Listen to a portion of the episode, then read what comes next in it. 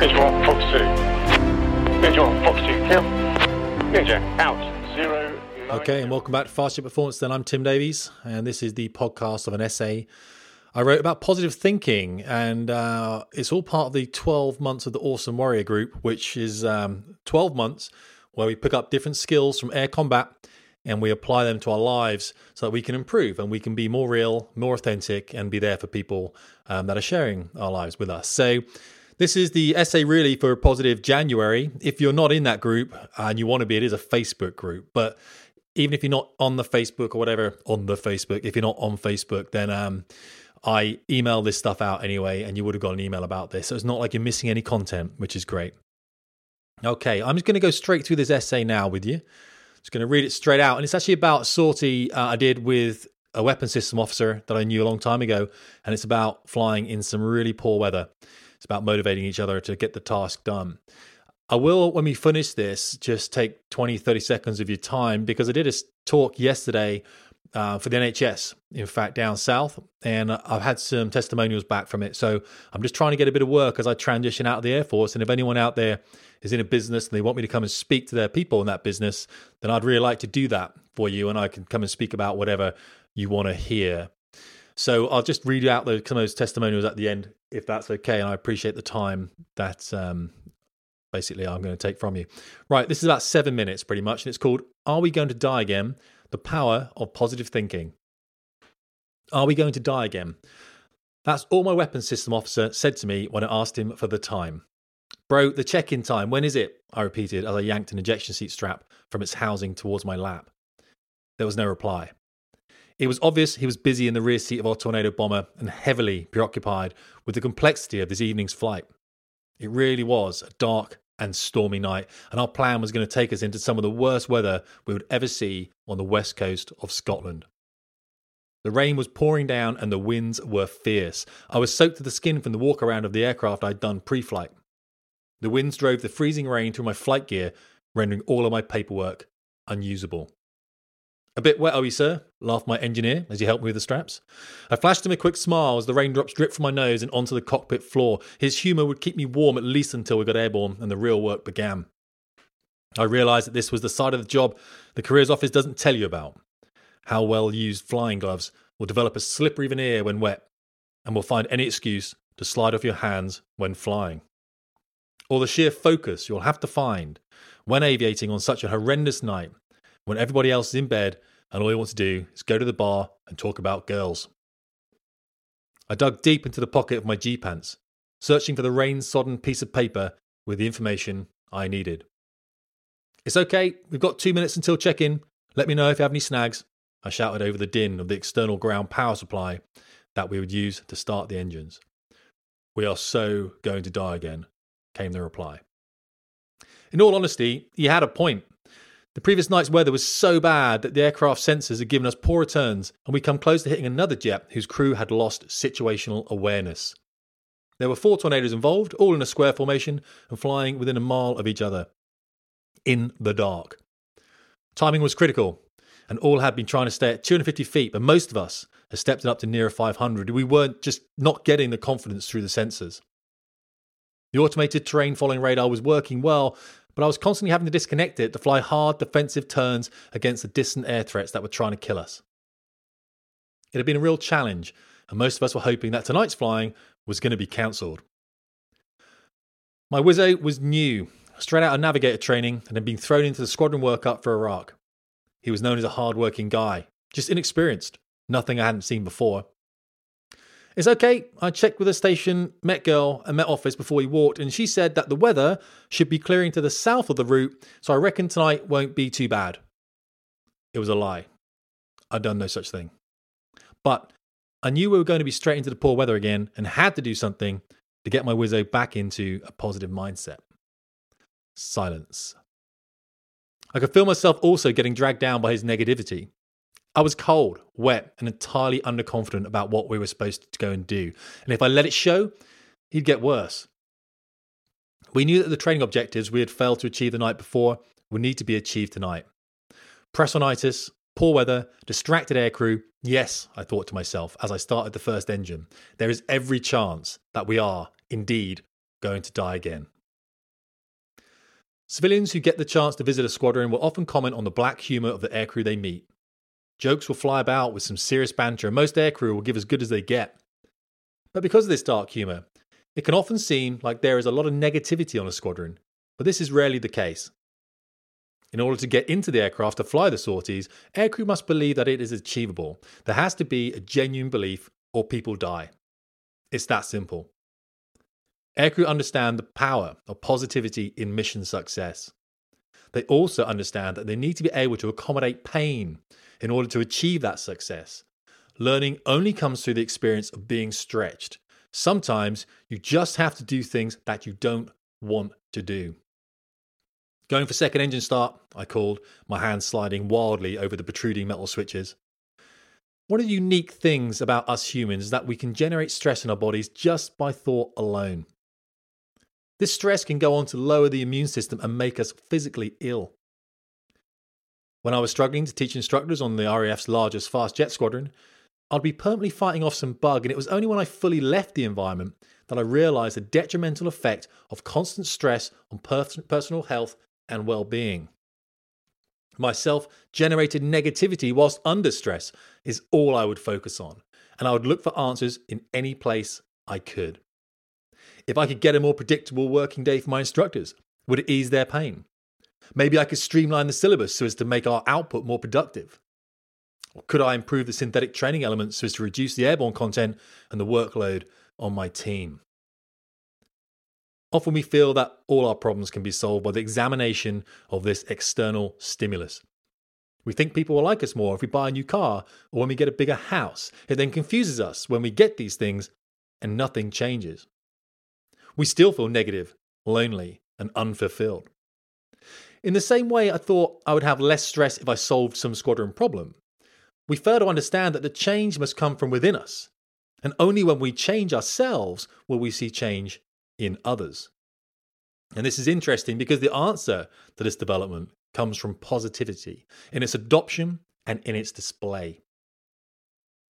The best way to fail to develop a positive mindset is by surrounding yourself with negative people. Our subconscious mind is a data processing facility that takes in and stores everything we absorb through our five senses. As it does this, the brain assesses the material and releases chemicals, which we then understand as feelings or emotions. And this is powerful because our feelings can and do define our personality. Let me explain. So, a feeling left unattended for a couple of days can be seen by others as a mood.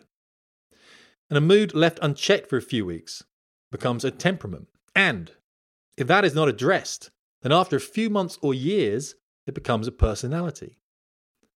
So everything, including your personality, starts at the atomic, molecular level of controlling how you feel. And if you've ever tried to get yourself out of a bad mood, you will know that changing how you feel is very hard. It's hard because it has been caused directly by what you have experienced.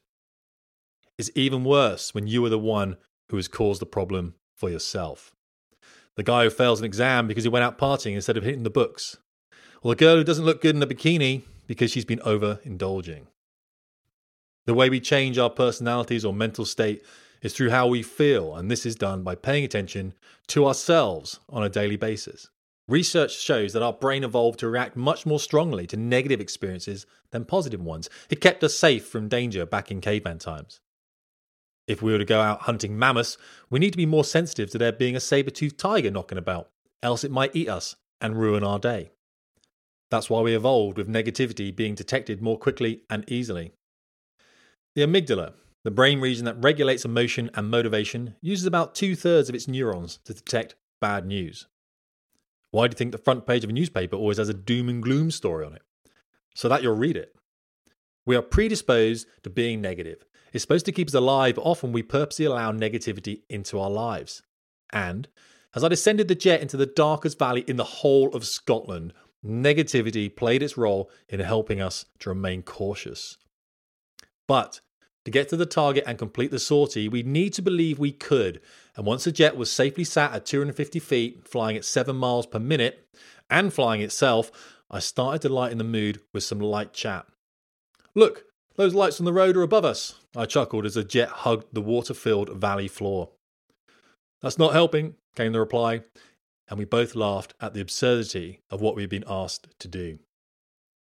The remainder of the sortie was uneventful, and we eventually went home after we found ourselves sitting in a cloud for three minutes at night whilst flying at the height of electricity pylons. We'd been stretched, and learning had taken place. Now, the lesson for me was to understand that we reflect the emotion we receive from others. If you surround yourself with negative people, you will also become negative. Surround yourself with the right people, as it will ultimately play a huge role in your success. Those who achieve great things develop a focused mindset where they are able to compartmentalize negativity. They allow it to be heard as it can be valuable in certain situations, but they do not let it stick. Slow down. Get out into nature. Eat the right foods and get some quality sleep. Do less and take time to appreciate things that you would normally walk past and ignore. Food creates your mood. Participate in things that bring you joy. Have a morning routine that sets the tone for positivity to belong in your day. Get up 30 minutes earlier, do some light exercise, have your favorite coffee ready to go and your favorite book to read a few pages of. Inspire yourself to inspire others. Be present in their lives. There is nothing like knowing you've helped another person to make you more positive about life. Take time to just be with yourself. We are human beings, not human doings. Keeping a gratitude diary is a great way to help you stay positive. Focus on the good things in life. Here's a quote Enjoy the little things, so one day you may look back and realize they were the big things. That's Robert Brault. Stop the gossiping. Take more interest in your own life and not those of people who you can do nothing about. Spend less time with toxic people. You don't have to cut them out of your life, but just understand that their negativity will reduce your ability to be positive. Remember that everybody is tied up in their own little world. You can choose to let them affect you, or you can choose to put it down to them having a bad day. Ask yourself will this even matter in a year's time? Our doubts are traitors and make us lose the good we oft might win by fearing to attempt. That was uh, Bill Shakespeare. So move on.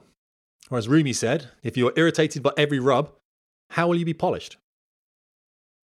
Think about what three things in your life make you angry, sad, and create negativity in you, and then look at how you might minimize your exposure to them. It might be a website you go to, a person you meet, or a TV show you watch. Think about how you might be able to spend less time with them this week. But most importantly, have a real hard think about who you are on the inside.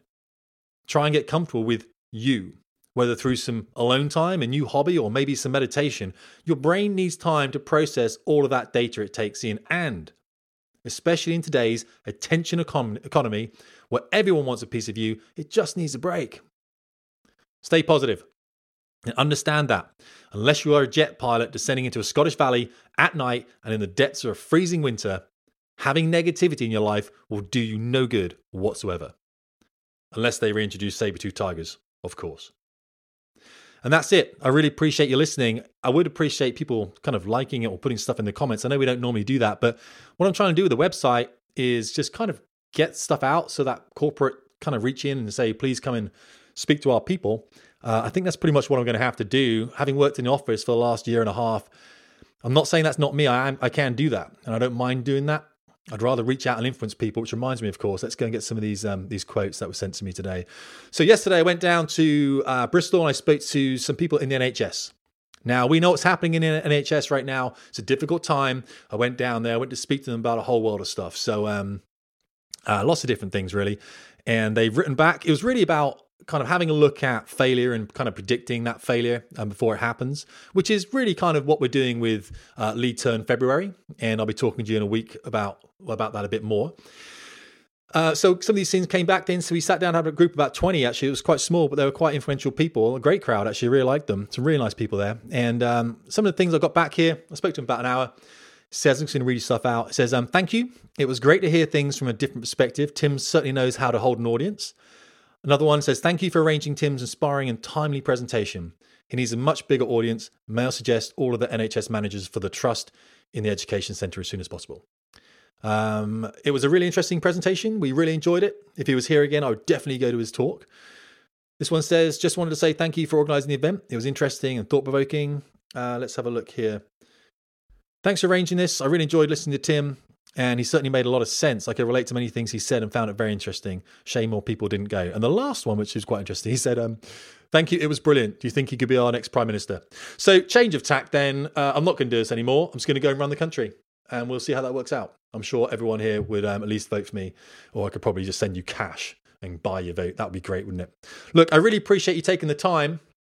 I don't know how long that was because I'm recording this on uh, Logic Pro now. I've gone from Audacity to Logic Pro. I'm hoping to get some levels and noise gates in there and maybe give you a bit more of a professional product. Um, so, I, any kind of feedback you want to send me, obviously by email or on the Twitter sphere thing or whatever you want to do, um, I'd really be uh, grateful for that. Okay. Thanks so much. Until next time, Tim Davies, Fast Jet Performance.